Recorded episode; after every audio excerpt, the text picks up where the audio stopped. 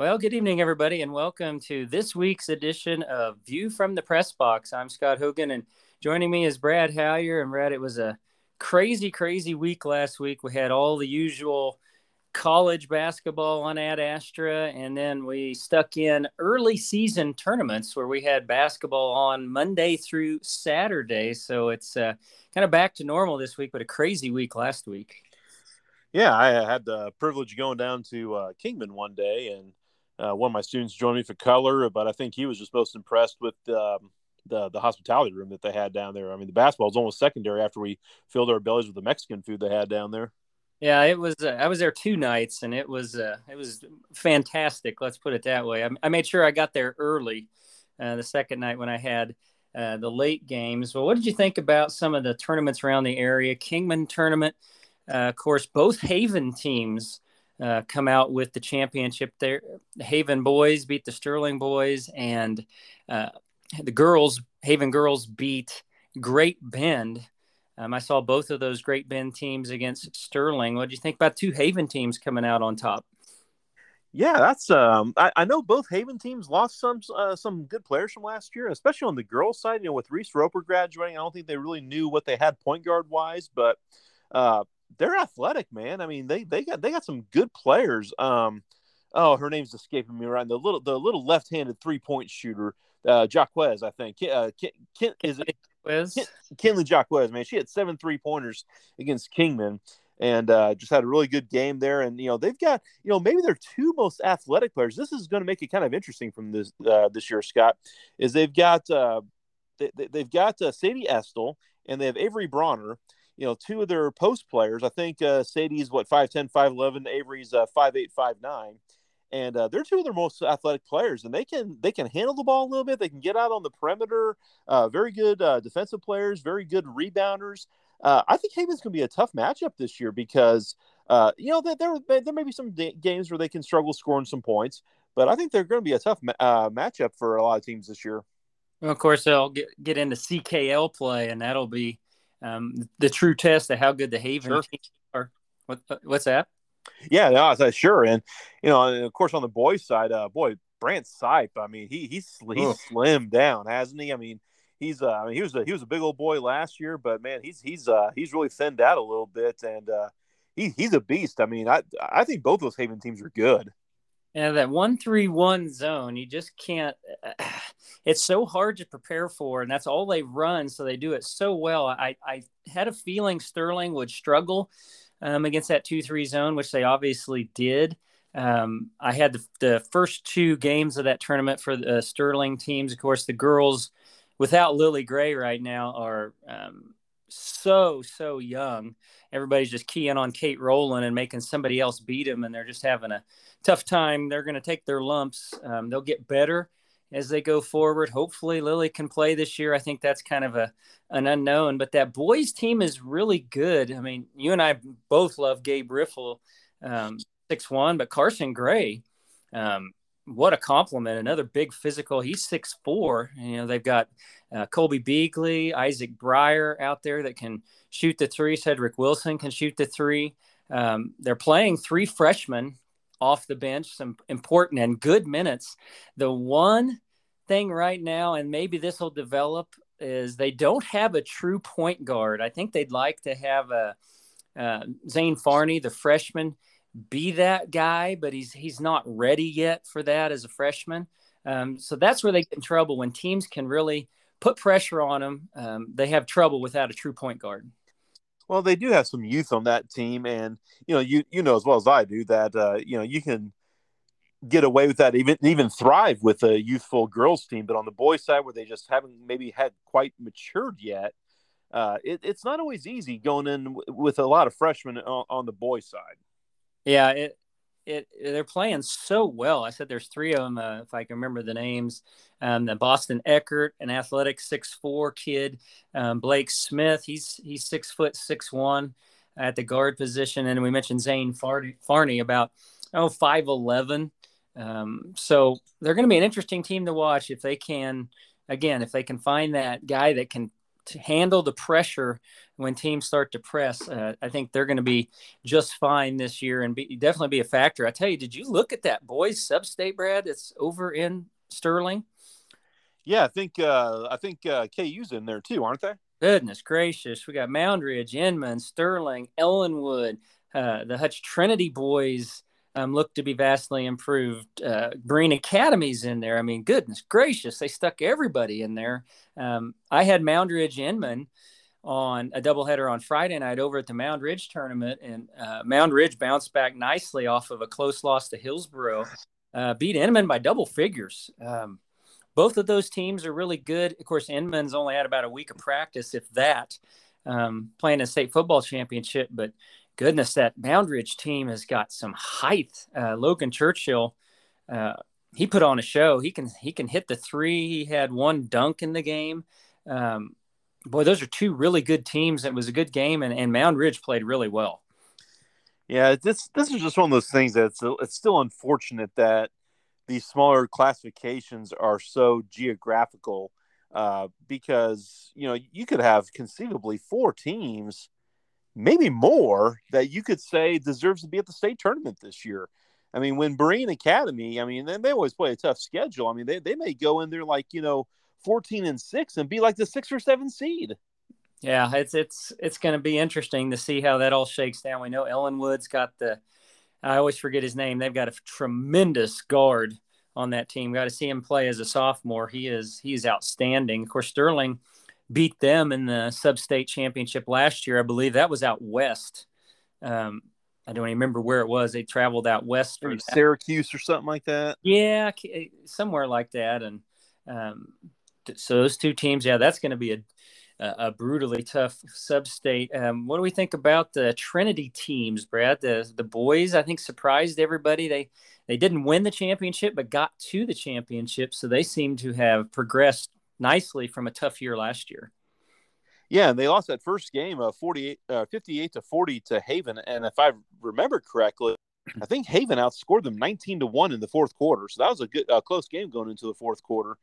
And then, uh, you know, they only lost to Wellington by 12. Uh, Wellington's got a pretty decent team this year. So, you know, two pretty quality losses in there. They beat El Dorado, a 4A team. So definitely not backing down from a tough, uh, tough schedule. And uh, you know, they I'm looking down the road. You know, they, they've got hmm. Inman coming up. They got you know Sterling, Moundridge. I mean, they all these all these sub-state teams, uh, Scott. They're pretty much going to be playing against each other in the regular season. Yeah, they're going to have one or two games and probably see a lot of third matchups, which is really unfortunate um, in a sub-state. But that's that's the that's the way that's our current system, uh, the way it works. Um, how about Hutch Hutch Buhler? A little recap of that. Hutch winning both of those games this year. I think both handily. Yeah, I think the Hutch boys actually. I think they're going to be pretty decent this year. I think the girls are are potentially going to be good as well. Uh, both Buhler teams, I think they're going to be pretty young this year. That doesn't mean that they're not going to be any good. It's just that I think both Buhler teams are going to be pretty young and, and maybe a little inexperienced. You know, don't forget Buhler just uh, lost a lot of players from a team that was the number one seed last year at the state tournament. And um, you know, Hutch right now, they, you know, they beat them 69-35. I, I, I think Hutch boys are going to be pretty good this year. Watch out for them. You know, 5A West is going to be pretty, uh, pretty tough this year. You know, you'll have teams. Uh, oh shoot, they uh, stupid computer didn't do it the right way here. But I know Emporia is off to an undefeated start. You got Kapaun and of course Steve Eck in charge. You got Carroll in there. You've got Hutch and you got other good teams potentially like you know Maize South and Maize. Uh, Hays is in that side of the. I mean, it's it. But you know, don't don't don't be surprised if Hutch makes a push to the state tournament this year. Yeah, I, I was. I guess I was a little surprised, but then I, as you mentioned, Buhler lost quite a bit um, from that team a season ago. Buhler and Mac on Tuesday night on 95.9, Lyons Canton Galva on 94.7, Smoky Valley at Hesston on 96.7, uh, Buhler at Mac, a repeat. They're on two different stations. Uh, Kingman at Inman on 100.3 and Sterling at Hoisington on 106.1. What stands out there to you as far as maybe a premium matchup on Tuesday night? I'll be kind of curious how the Kingman boys uh, turn out. I mean, you know, they they've already played four games this year, Scott, and it's been what two and a half weeks weeks since they played in a state championship football game.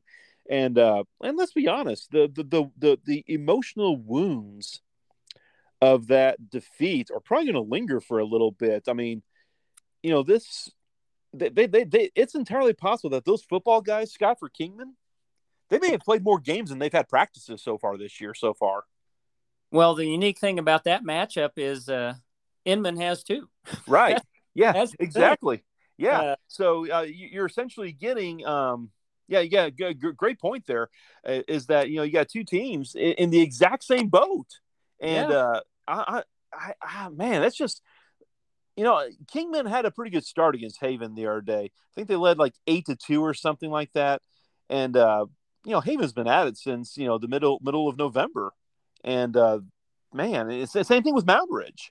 So it, that that that boy, I tell you that that that is a very interesting matchup, and it's going to be an interesting December for those two teams. I'll tell you what, those coaches for Kingman and for Inman, they probably can't wait until the December schedule ends, and then they get back in the gym and do some practicing.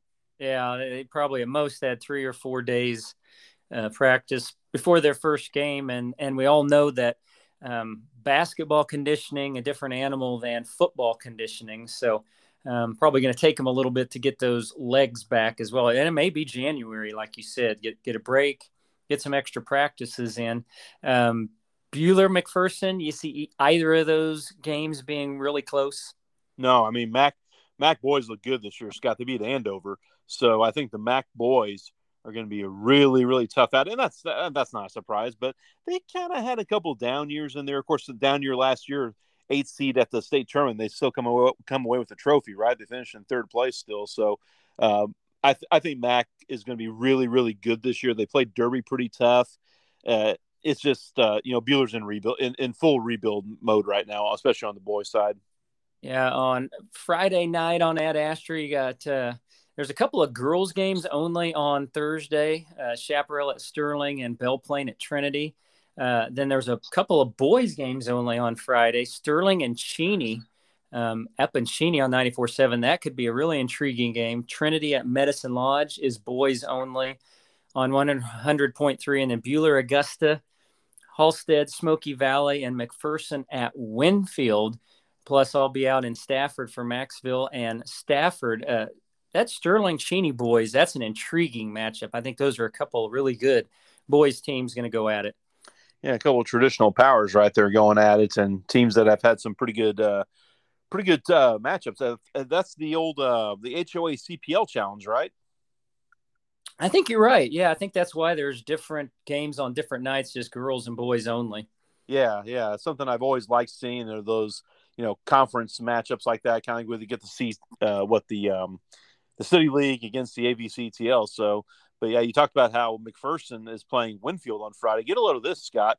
The, uh, they're, they're playing Win- at Winfield on Friday and at Shawnee Mission Northwest on Saturday. Oof.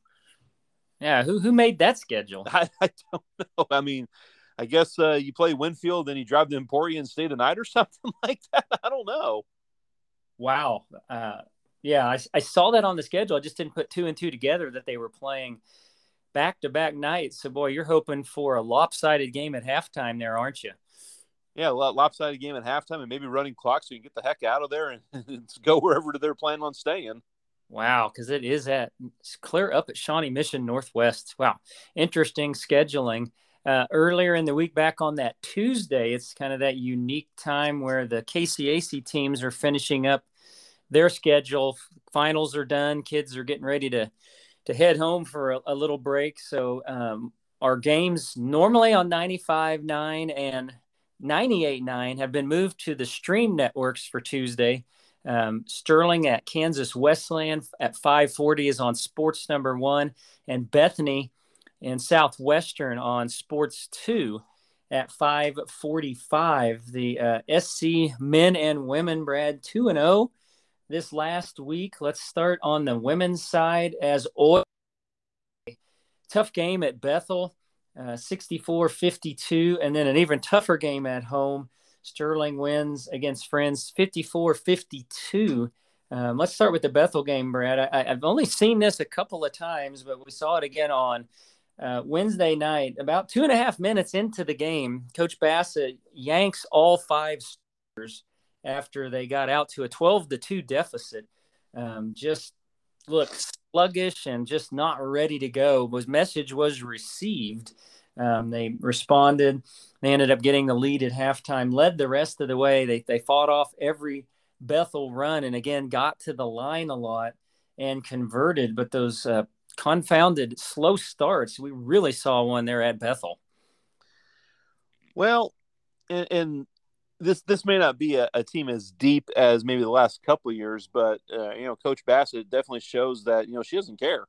You know, uh, if if if you're not going to come out and play, I'm going to bring someone else who is going to play. You know, and you know, you, you, can maybe get away with a slow start here and there, but I mean, you can't get off to a slow start against a lot of teams in this conference. I mean, if you come out sluggish against Tabor, I mean, you're you're you're down 15 by the end of the first quarter, and uh, you and frankly, you're probably not coming back. So uh, Bethany, you know, that's another school, uh, another team. You know, you don't want to start out slow, and again, you can get away with it every now and then. But um, hopefully, the message was was uh, received there. Well, and it fir- certainly seems it certainly seems like that it was. Well, and actually, the second five they made up a little ground. Um, it wasn't a ten point deficit when the starters came back in, um, and Carson Schultz again. She's just she's playing some phenomenal basketball. Led the way in that game. And then they turned around on Saturday, Brad. Um, I want to say it was a slow start, but uh, it was more just shooting the ball from both teams to start this game. Um, I thought Sterling was getting very good looks. It looked like they were ready to get going. They just could not knock down a shot early. She ended up doing a, a five for five, but maybe more midway through the first quarter just to kind of get their legs back under them. And this game was just tight the whole way. I think Sterling, trying to remember their largest lead in this game, may have been uh, six points. They were up uh, 51, I believe, to 45, and we we, we just got stuck right at uh, that score for a while. And in, in, in the fourth quarter, Sterling just went cold.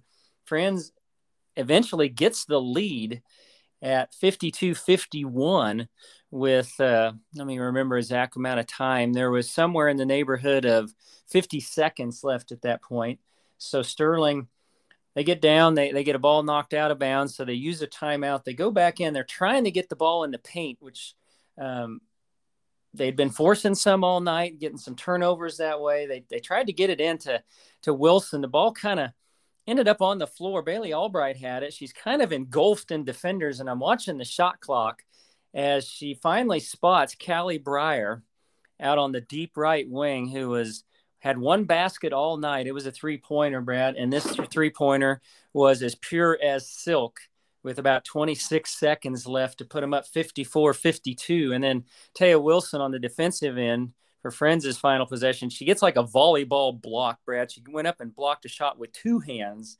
Um, and then a loose ball ran the timeout. So, really, um, maybe escaping, but um, they made the big plays when they had to, and that was something to see from the freshman Callie Breyer. We know she could do it in high school, and I think that was maybe the start of of what she can do in college.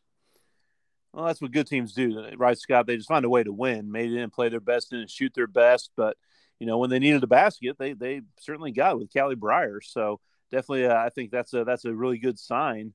Uh, and, and that that that's that that that's the program right? I mean, they, they don't always have to beat teams by 30. You're going to have some nights where it's not going in. And, you know, teams like what Sterling has, they just find ways to win. Even if it, even if it's not the prettiest way, they, they can be ice cold from the field. You know, Breyer might be able not be able to buy a bucket, but, you know, when it counts, they're going to deliver more often than not. Yeah, it was it was pretty amazing. Taya Wilson got defensive player of the week in the conference. I think she had 15 rebounds and uh, five blocks during the week, couple more steals, um, and she came up huge in that one. Again, at that point, they were friends was tied at the top with just the one conference loss, and now the last game before Christmas. Uh, tomorrow night, Tuesday at Kansas Wesleyan. Also, this is for outright first place. These are the last two teams with just one conference loss. It's a it's a new look KW team. We were we saw Amanda Hill and Kelsey Hens for the last four years. They used their COVID years last year, so they're they're gone. But I tell you, Ryan Showman, he's he's brought in some new kids. They struggled in their non-conference schedule. I think they're just six and five overall, um, but they're six and one. in the KCAC. Tough place to play, and uh, again, uh, they will do well to leave Salina with a victory. I think this is a going to be an up and down game. Both these teams like to score in the mid 70s, so maybe we won't see so much zone, and Sterling can get out and run a little bit more. Uh, that's certainly how they prefer to play, and uh, you know it's. I tell you, the, the, these games always kind of fascinate me right before the break, don't they? Because for me, you know, there is no game coming up in two days that kind of if you don't play well. I mean, you you want to go into the holidays with that win, just so you don't have to worry about the the, the you know coming into the holidays with a with a loss like that. So. Uh, it's a, it's an, it's a fascinating game uh, when they come into uh, the last game before the holidays. Yeah, there's no way to wash the taste out of your mouth for at least a couple weeks or more um, if you don't play well. On the men's side, uh, two more victories for the Sterling Warriors last, this last week 75 67 at Bethel, and then in a tight one throughout. Um, they held off Friends 73 to 69. Um, you're you're really starting to see Brad at times, and again, we laughed last week. Coach Stange uses the word just as a process all the time, but you can see you can see the wheels turning a little bit. I, I know they still um, they're looking for more. I think it's a it's a catch twenty two. Sometimes I think when the subs start coming in, maybe the defense gets a little better, but they lose a little bit on the offensive side. Um, so he's trying to figure that rotation out. He Coach Stang's got two or three kids that may be eligible here at the semester. That's going to add some new kids in the mix. Uh, but that win at Bethel was really impressive. That's a that's an athletic, good Bethel team. It was a friends team struggling, but they came in, shot the ball, competed hard. It was that game was never um, out of single digits either way. It was it was a fun game, but um, Cedric Rollerson, the point guard, he's really balling well. He just leads that team. Darian Reed, we we know what he can do. The six ten center Elias Goga um, continues to get better, showing patience when he gets the ball in the post. You know, watching for the doubles and kicking it out when he needs to. It's, um, but they will have their hands full. They get number 18 Kansas Wesleyan tomorrow night, um, who's got one loss on the season. That's the Oklahoma Wesleyan, who I believe is number seven or eight in the country right now. But still, a, a really good week last week to get back above 500 in the conference at four and three. They're seven and five, Scott. They won two games last year. Mm, yeah. I mean, this is, uh, look, there's a long ways to go. And, you know, you look at the standings right now, there's so many games left to be played. Uh, but right now they're tied for fifth. I mean, yeah. they're tied for fifth right now and just a half game out of fourth. So there, uh, there there's going to be some separation at some point.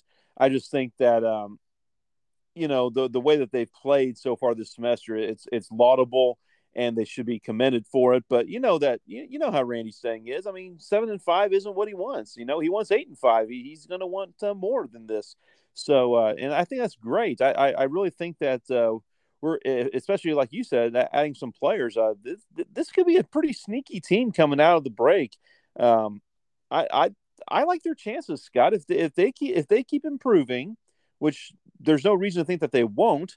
I don't think there's any reason why this team won't make the playoffs. And you know, gosh, who, who knows? You know. Yeah, it's uh, it's amazing to watch. I mean, I had the front row seat the last you know three seasons, Brad, and especially last year for you know a two win season, and to to be here in um, mid December and talking about a seven and five team, and like you said, tied for fifth with Bethel and York right now, uh, half a game behind Bethany. Um, is flat amazing to me that Coach Stange's done this already with quite a few of the players that were already there and some of the players that he brought in. Um, yeah, it's it's it's fun. Like I said, you can see you can see the improvement. You see the the, the lapses to where it reminds you a little bit of last year where they struggle. Occasionally they struggle shooting the ball, but um, they rebound well. They fight hard. It's uh, yeah, it's it's going to be interesting to see what they can do against Kansas Wesleyan. But I, I I think it'll be a tight one. It'll be curious to see if they can get the win or not. Well, if they can get that win, then they, then they really are going to start you know going into the holidays, you know, may, maybe dreaming pretty big right there. Uh, I, I don't think that they can really hang their heads too bad if they don't uh, win this game because you know what? Let's let's say they do lose this game, Scott. That they're still going into the holidays with a winning record and 500 in conference play. So I, I think that the, the the start that they're under, no matter what happens tomorrow, Uh, if they win, I mean, great. But if they don't, I think that's okay too. Well, your next question is yes. At the beginning of the season, you t- would have told me those would be the records at Christmas. I would have taken it. But just like the Jayhawks, absolutely, yeah, they start winning these games, and and and the goalposts move. Yeah, the expectations uh, they they do go up um, just a little bit. So, um, and I do like the scheduling. They snuck in a game against Central Christian on New Year's Eve day over at Sterling to kind of get their their legs back going in a actual game before they jump back into the conference in January. So, so I do like that scheduling. Uh, one other note of Sterling College lore: they have a new f- football offensive coordinator, Brad, and it is Reggie Langford. He comes over to Sterling from one year at Bethel College. Of course, Reggie was the quarterback back in the 2013 first ever championship season uh, for the Sterling Warriors and uh, I knew about this a while ago, but it hadn't become official yet, so I kind of had to, to, to bite my tongue. I, I, love the move. They struggled offensively this year. Um, Reggie's a, a, legacy there, so I, I, love I love the hire. I think we're going to see um, a big improvement in the offense this next year. I know you're a big fan of Reggie Langford, so it seems like uh, everything you said about him has been positive, and of course. Um, he's had some success uh, in his coaching career so far. So I don't think it. Uh, I, I, don't not only for Reggie but for Sterling as well. Yeah, I got got to play professionally several years over. I believe it was Germany, um, where he played. He's actually kind of a part coach, part player of that team. He just loved that. When the kids got older, that's when he took the Nickerson job, then the Bethel, and now he's he's made another move to Sterling. But uh, yeah, especially excited to have him back. Well, let's talk about Hutch Blue Dragon before we go to the the big Blue Dragon game this week. Brad, give me a little synopsis what you're seeing so far from the basketball teams. The men, a bit of a struggle. They're nine and five, three and five in the the Jayhawk conference. The women eleven and four. They're five and four in Jayhawk play. What what are you seeing out of the two Blue Dragon teams? Well, the men had an uncharacteristic four game losing streak there uh, where they lost, uh, and, and, frankly, they got they got clobbered in three of those games by Barton, by Cowley, and then just six. Well, they didn't get clobbered by Butler, but they just scored 63 points in that game. And for a Tommy DeSalm team, that's there, there's halves they scored 63 points. Then they came back and played pretty well against a really good Coffeyville, lost by four. And then they went out and played a very good Dodge City team and snuck out 113 112 win. And then tonight, uh, Monday, we're recording this on Monday, they beat Colby pretty comfortably by 15. And I think with, uh, you know, the, the, they don't have the biggest team in the world.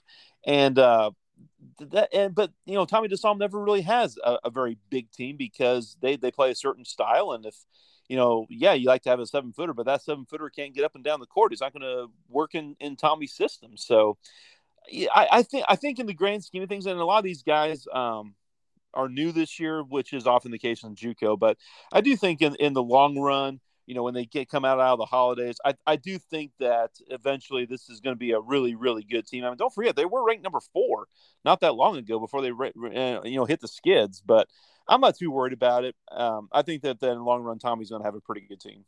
Now, how, how the how do you think the the women are looking right now? Five and four in the Jayhawk yeah, they kind of uh, it's it. They didn't go on a, a, skid like the men did. It's just been kind of uh, oh, what's the word? Just kind of inconsistent right now. You know, they go out to Butler and they lose 54, 55 to forty. Just I mean, when was the last time John Ontjes's team had uh, had forty points? And game before that, they scored forty nine. I mean, for for a coach for a John Onchus coach team to score less than fifty points in back to back games is pretty much unheard of.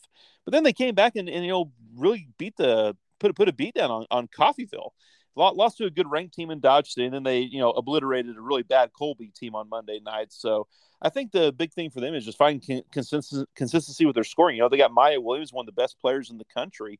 Uh, but I think they need need a you know a second threat, a third threat. Uh, Monet Duffy is a good rebounder. I think they need may need a little bit more production offensively from her.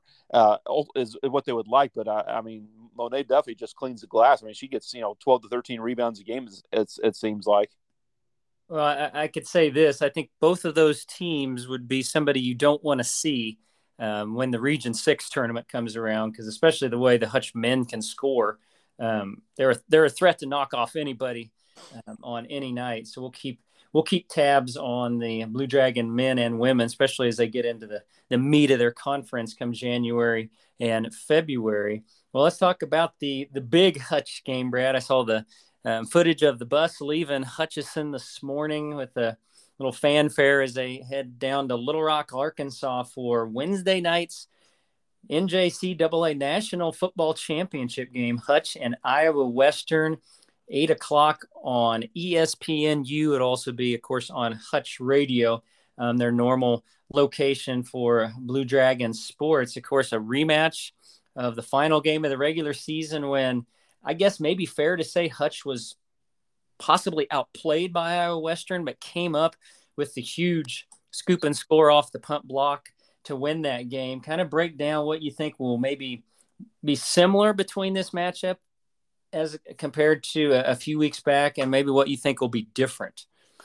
I think Iowa, Iowa Western's a little similar to Coffeyville, kind of like a better version of Coffeyville. And uh, I, I, think that you know Iowa Western's defense is really, really good.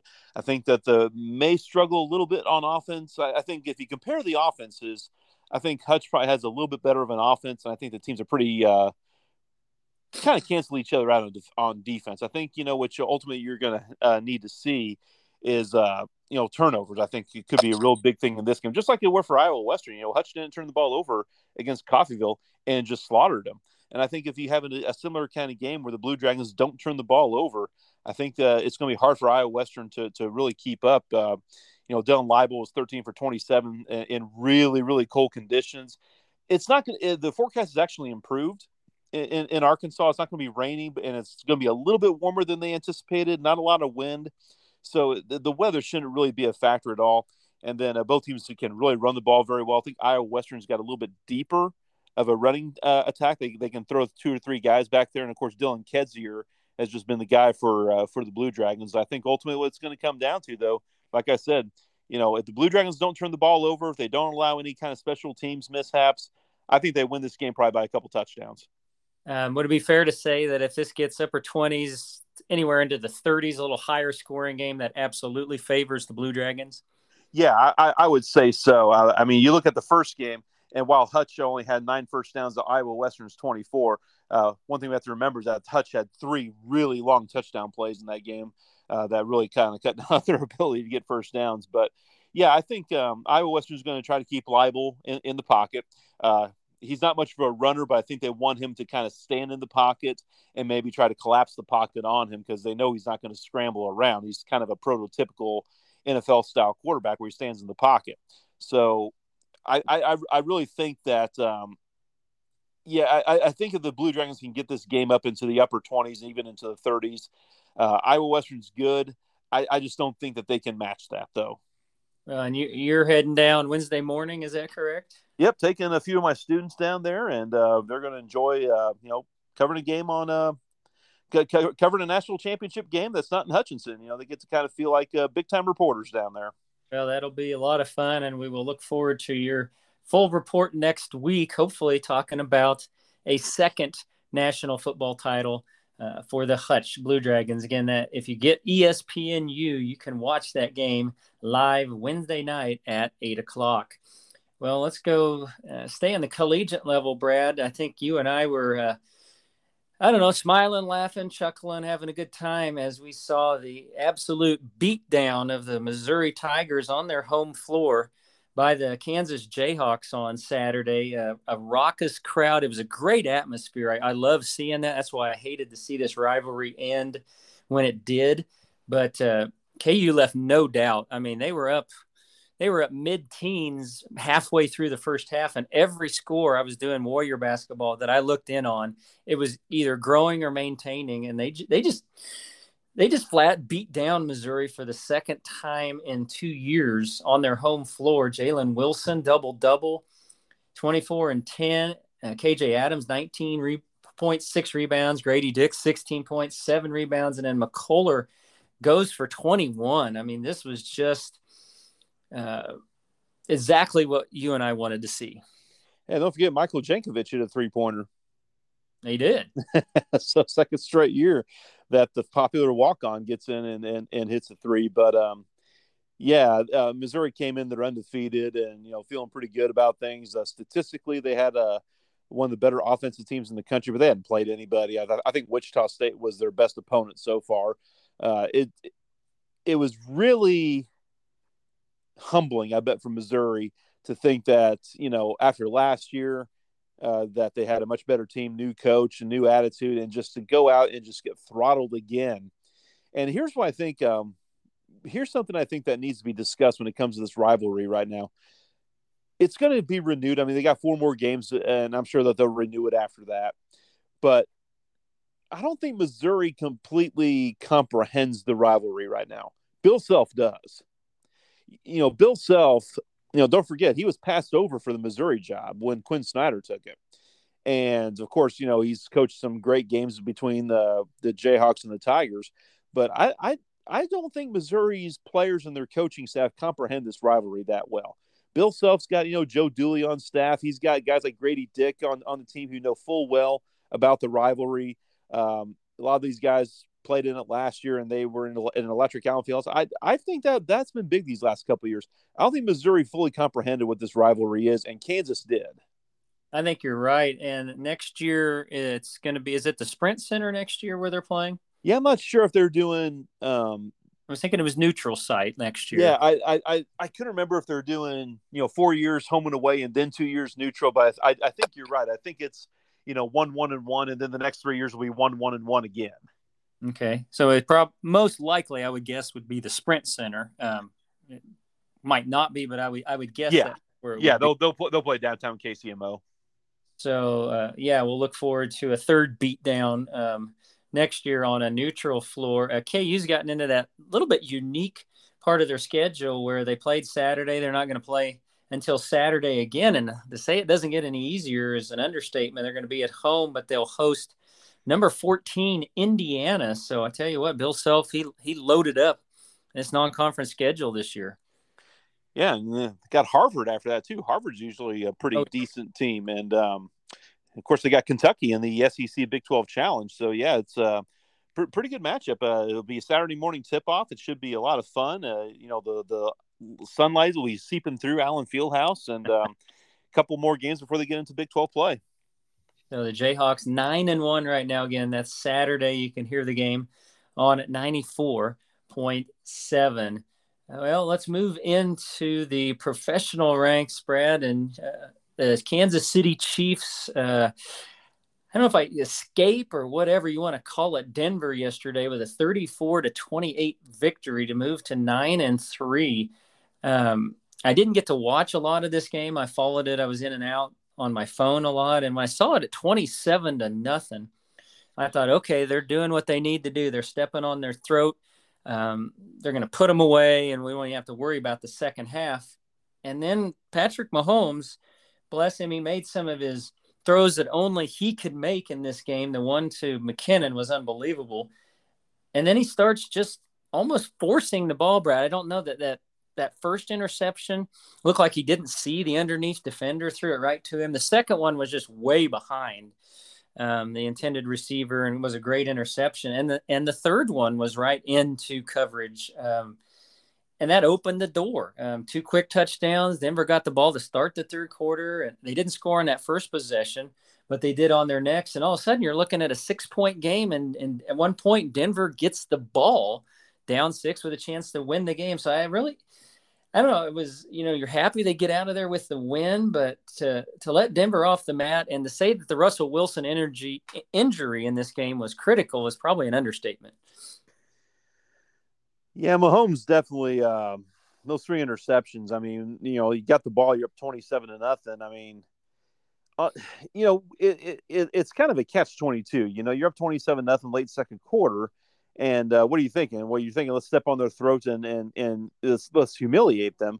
May not have been the time to do that though. Maybe you know it's it's twenty-seven nothing. You just get the pick six. You just force another punt and you know, maybe that's the time just to take your foot off the gas a little bit and just cruise in the halftime up 27 nothing, and then maybe think about stepping on the throat a little bit. Uh, it was just kind of a weird game. I mean, even late when Mahomes threw that interception, um, man, it's uh, it was just I mean, he's completed 20 out of 42 passes, so it's not like that he was inaccurate.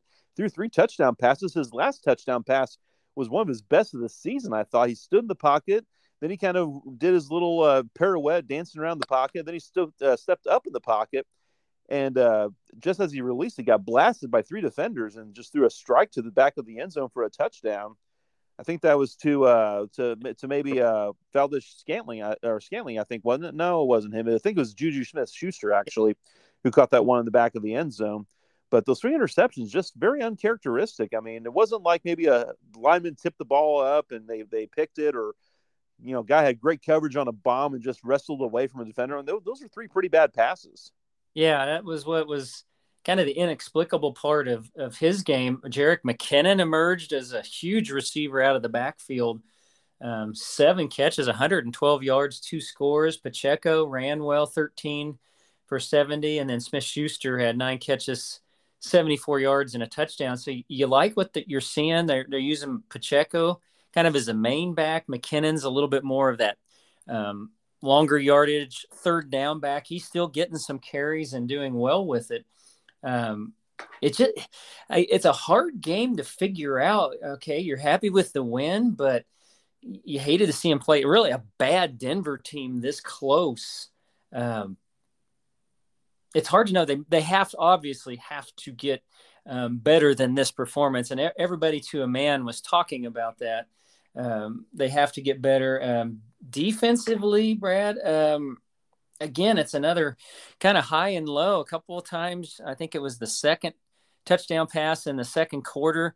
Um, it looked like the Keystone Cops. The uh, two receivers cross and the, the, two defenders go with the same guy and he's the in the I think that's Jerry Jeudy. it was wide wide open in the end zone I mean just some some breakdowns like that there's times they they're not getting pressure on um, the quarterback so it, it, again it's it's just kind of a puzzling puzzling game that we saw yesterday a pick six two interceptions six quarterback sacks and they allow 28 points to a bad offensive team Yeah. I mean, if you, if you had told me beforehand the Chiefs would get six sacks, two interceptions, and a pick six, I, I would have thought, well, I'm, I don't, I don't know if Denver gets a ten points then, and they got twenty eight. Yeah, but some, but some, of that is due to Mahomes' three interceptions. I mean, we have to be we have to be fair with that. Some of that's due to Mahomes' interceptions, and that and that and, that, and that's fair. But at the same time, I mean, you know, Wilson still just as I mean, he was 23 for 36 for 247, three touchdowns, and he had a uh, 57 yards on the ground. That was probably one of his best games of the season, and I still don't think he looks very good, Scott. I mean, yeah, especially now that he's concussed. There ain't no way he's playing this week, but um, I don't know. He just doesn't look good. I don't think. No, he doesn't. Um, he was kind of given new life there by the Chiefs. He ended up 23 at 36, 247, just the one pick, three touchdowns. And had he been in the game, boy, I tell you, we'd have really been nervous that last um, few minutes of the game. I did like the way, you know, Brad, we've seen in their losses this year that the offense has had the ball late in all of those losses with a chance to either run the clock out or go down and get a tying or winning score. And we've seen them be unable to do that. Yesterday, they did finish that off. That Pacheco run to get the final first down was uh, a tremendous, hard hitting run that he made. Um, but then a puzzling play. Now I know it was a first down, but again, this comes down to clock management, Red. Uh, the, the first down on third and 13, they got to Valdes Scantling. Why does he go out of bounds? I mean, they had Denver was down to one timeout and the two minute warning, and he runs out of bounds and gives them a free timeout long after he had the first down. Yeah, there's uh, some very puzzling things in that game. I mean, uh, I think it was on the drive where uh, Russell Wilson got hurt, which means that they end up scoring on that drive. I don't remember this or not, but it was second and 24 and it was an incomplete pass, and they called holding on the Broncos. Instead of yeah. making it third and 24, they took the penalty. So now it's second and 20, second and 34. Yeah, that's long, but in these days in the NFL, I mean, 11, all they needed was 11 yards there, and they made the penalty completely useless. And they think they got like you know 17 yards and they end up getting the first down the next play. I, to, for the life of me, I can't understand why you would take someone third and 34 as or second and 34 as opposed to third and 24. Well, and then your defense, you think for two downs they could allow less than 34 yards. I guess, yeah, but I like my chances more on on one play not getting 24 yards. Yards, yeah. Um, so again, um, you see these games. I mean, we don't have to go any further than the other team I root for, Brad, the Dallas Cowboys.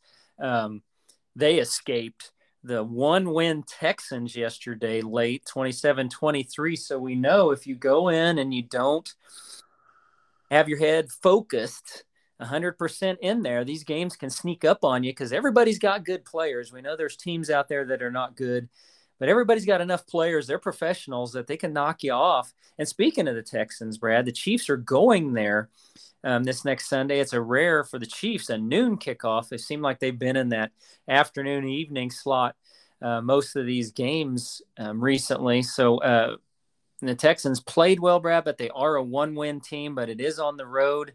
Um, Got to go out and take care of business. Yeah, and that's that's the NFL, isn't it, Scott? You just don't know what's going to happen week to week. It's why it's the most popular you know league in, in, in North American sports. I mean, you just don't know week to week what's going to happen. You know, the Texans one week are pushing the Cowboys to the very end. Now they're hosting the Chiefs. I mean, they're, they're who who knows who knows what's going to happen. I mean, you, on this on on paper, you would say, well, the Chiefs should beat the the Texans by thirty. Well, you know what? I thought the Cowboys should have beaten the Texans by thirty two. Yeah, they should have. Uh, so my two teams escape yesterday. Again, the Chiefs with the Bills winning are currently in the second seed, and the Chiefs, I believe, have the easiest schedule remaining in the league. Just the Seahawks on the 24th have well, the Seahawks still have a winning record. They lost, I think they are still like seven and six, or yeah, somewhere in that neighborhood. Um, so it's it's right there for the taking. The Bills still have games left with Miami, the Patriots, and the Bengals. So um, to say it's out in front of you and you control your own destiny, I think is pretty accurate. Even though they need one loss from the Bills, but I think they can get that. Yeah, the Bills don't have an easy schedule. You know, they got to play. Uh, I think they got to play Cincinnati. They got to play New England. They got to play Miami, and uh, maybe I don't know if they got to play the Jets again or not, but you know the Bengals got a tough schedule. Although the Bengals aren't even in first place right now, you know they're they're actually in second, uh, tied with the the Ravens who have beaten the Bengals this year. So, uh, you know I, the, the Chiefs really couldn't ask for a better situation right now, considering they've lost to both the Bengals and the Bills. That you know they've got by far the easiest schedule of those three, and I, you know I. I do think if the Chiefs, if they don't lose, if they go 14 and 3, I do think they'll be the number one seed. I do as well. Uh, the it's the Bills hosting the Dolphins this next Saturday. Then the Bills go to the Bears, to the Bengals on the second, and then host the Patriots on the eighth. So yeah, a tough schedule remaining for the Buffalo Bills, and the Chiefs will play the Houston Texans at noon on Sunday. And one more thing on the NFL, Brad, and I saw uh, an article I, I agreed 110% with today that it is time to do something with the NFL playoff system.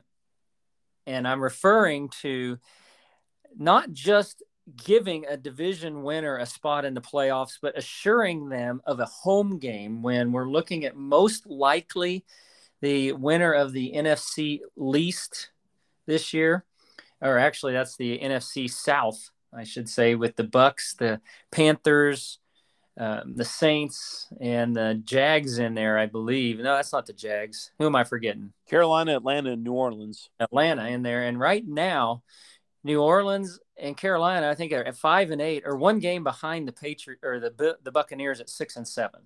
I mean, I don't know why they continue to do this. They we've seen it before. I remember one year the the Seahawks at seven and nine, they hosted the Saints, who were either ten and six or eleven and five. Um, I guess if you want to continue to allow division winners in the playoffs, that's fine, but it should be seeded by record, don't you think? My only argument against that is is uh, you know the schedules are unbalanced, and so uh, uh yeah, the NFC South is bad this year. There's no there's no questioning that. But uh, you know, you you might have a team that plays a really weak schedule. You know, is a benefactor of playing one of the worst uh, NFC or opposite the conference divisions or something like that. So I, that, that that would just be my one hiccup. Um, I think the only thing maybe I would say is if the division winner has a losing record, uh, you don't host. Yeah, you make it, but you don't host. Yeah, if you, I'm okay that they still get in, but if they have a uh, a record that's poorer than the wild card team, that they, they go there.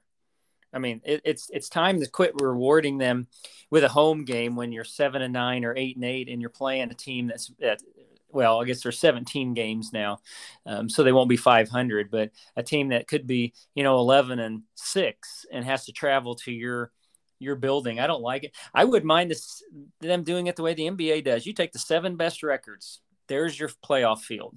I would not mind that at all. Or, I mean, you're talking about records. I mean, you know, Dallas could go something like uh, 13 and four and have to go to Tampa in the first round. Exactly. My point exactly. They, they could have theoretically um, five four, more, four or five more wins.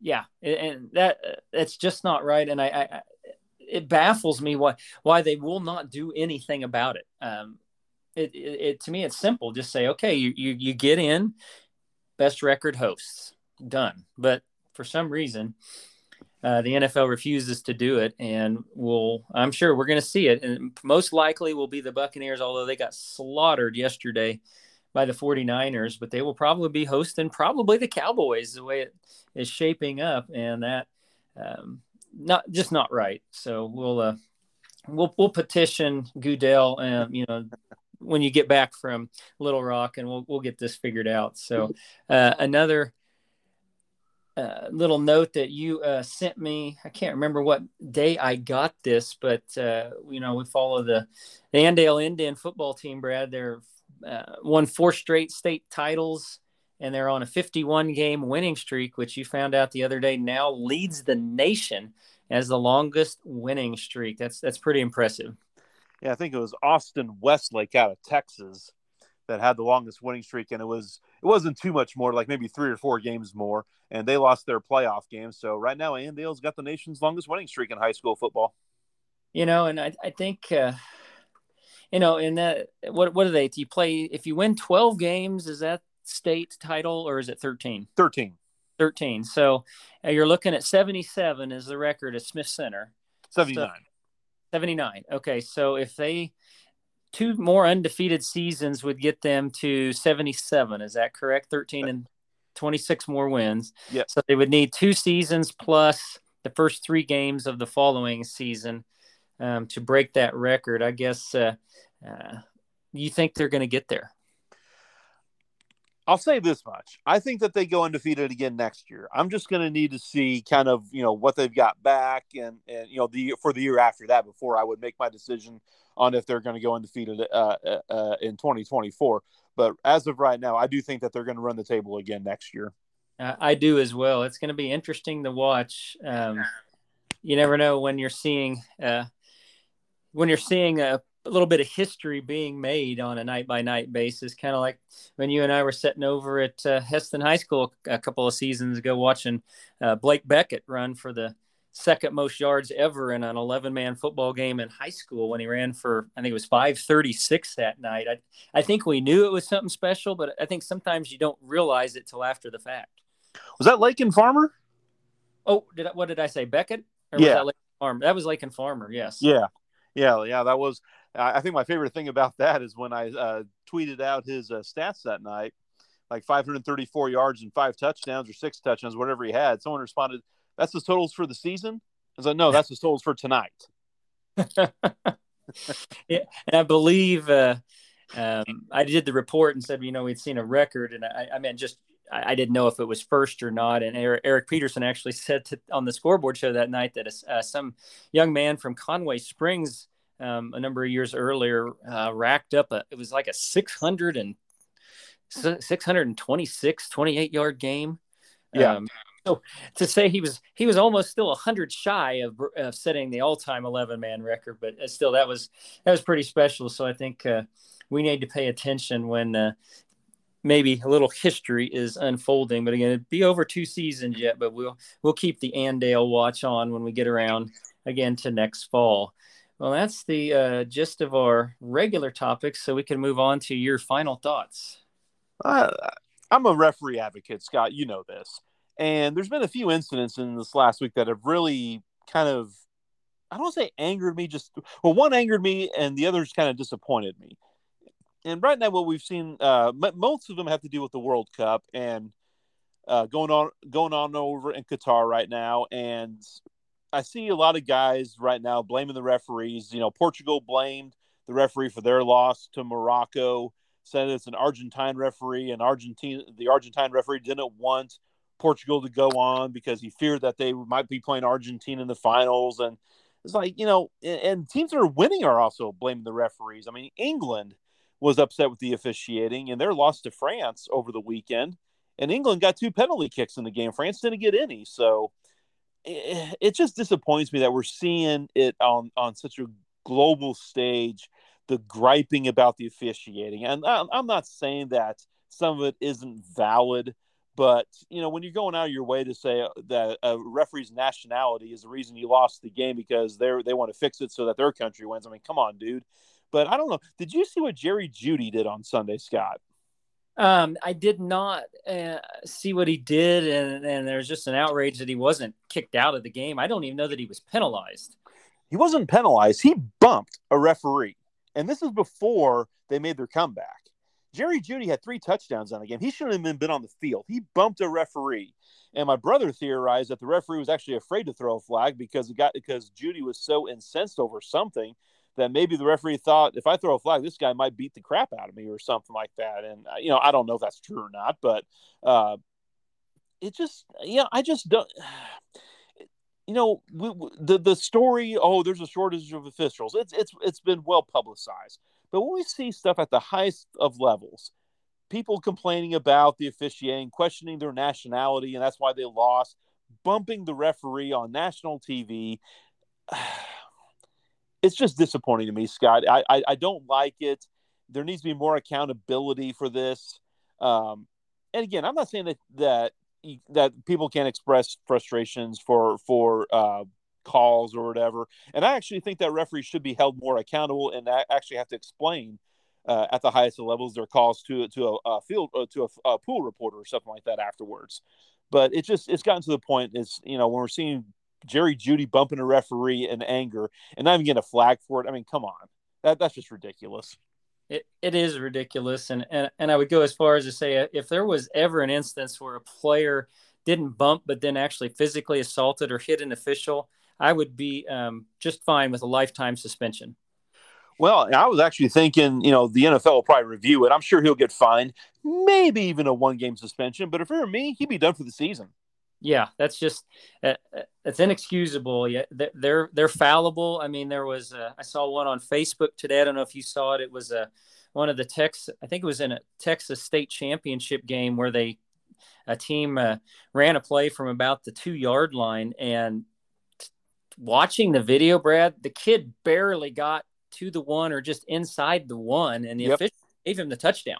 Yep. Um, clearly all angles. He wasn't even close. I mean, that's that's a boo boo on the biggest stage in, in, high school Texas football at the state championship. So um, I, I, do think our officials need to be accountable. But yeah, they they they deserve the benefit of the doubt and protection at all levels.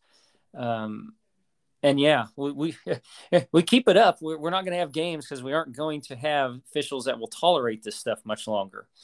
Yeah, people like me especially. I just um because you know what what happens when kids see it at the professional level, they think they can do it in their games too. Yep, and yeah, you you you had to toss a couple of coaches last summer in a what was that ten and under? Eight eight U baseball machine pitch. Eight and under. So um, yeah, uh, that's just that's unacceptable. I mean the the the example you set for kids is we all know they watch whether you think they are or they're not they're going to watch and they're going to repeat that behavior and that's certainly something we don't want at any level of sports. Well i'm going to go to a, a little bit of a unique story. I don't know if you saw this or not. Um, you know we cover a lot of uh, small high schools. I cover small college with sterling all the time and just the um, the incredible athletes at that level of college basketball, football, whatever college sports is, is amazing. And there's great games um, that a lot of people don't see or, or, take attention to. And I saw this one um, I think again on Facebook this week. Brad, have you ever heard of Grinnell College, Division three NCAA? Yes, in Iowa. In Iowa, okay. They they were playing uh, Emmaus Bible College this past week um, in a college basketball game, and Grinnell for the game. Uh, on their field goals, they were 40 out of 111. They took 111 field goal attempts. And you're probably thinking, well, what's so special about that? They were all threes, Brad. I, I, I did see that actually, Scott, and I was just like, everyone was point. Absolutely, you know, Grinnell actually had an ESPN game once, and uh, I, I know that uh, we already talked about the Blue Dragons. You know, Tommy DeSalme essentially has two kind of shots that he wants his, his team to take. You know, dunks, dunks slash layups or three pointers. Well, not Grinnell. I think I think Grinnell is literally take the first shot that's open, and uh, I guess they have the mentality that three's better than two. Uh, well, uh, you know, three times 40 is 120. They, had, they won the game 124 to 67. So they actually did have to at least attempt four free throws because they had to get four more points somewhere. But there was no two point field goal attempts, and they launched 111 threes. Can you watching or how about calling that game on the radio? Wouldn't that have been something? I'm just glad I wouldn't, I didn't have to stat it. Oh my goodness! You can you imagine the shot chart. well, been pretty blank inside the arc. yeah, a little barren there in the paint, but yeah, that was. Uh, I thought that one was hilarious, and that uh, um, uh, bless them if they if they do something like that again, we'll have to have to talk about it. But yeah, 40 out of 111 from the three point line for all their field goal attempts in the vic in, with the win. So uh, they got a winning formula there. So why go away from it? So again, uh, you can go to adastraradio.com and the sports page for our current week's schedule. It's all up there and ready to go. But for this week's view from the press box for Brad Hallier, this is Scott Hogan. God bless. We'll see you next week.